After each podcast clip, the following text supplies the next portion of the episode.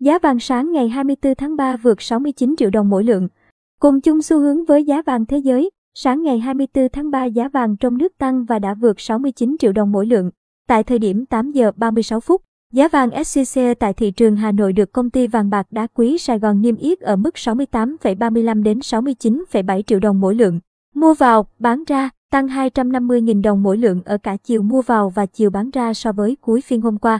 Tại công ty vàng bạc đá quý Phú Quý, giá vàng SJC tăng 250.000 đồng mỗi lượng ở chiều mua vào và 350.000 đồng mỗi lượng ở chiều bán ra so với chốt phiên hôm qua. Niêm yết ở mức 68,2 đến 69,5 triệu đồng mỗi lượng mua vào, bán ra. Công ty cổ phần tập đoàn vàng bạc đá quý Doji niêm yết giá vàng SJC tại thị trường Hà Nội ở mức 67,7 đến 68,6 triệu đồng mỗi lượng mua vào bán ra, không đổi so với chốt phiên hôm qua.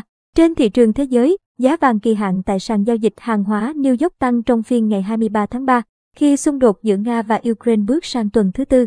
Hợp đồng vàng giao tháng 4 được giao dịch nhiều nhất tăng 15,8 USD, hay 0,82%, chốt phiên ở mức 1.937,3 đô mỗi ao. Vàng nhận được thêm sự hỗ trợ khi Bộ Thương mại Mỹ ngày 23 tháng 3 công bố báo cáo cho thấy doanh số bán nhà mới tại nước này trong tháng 2 giảm 2% so với tháng 1, xuống 772.000 căn.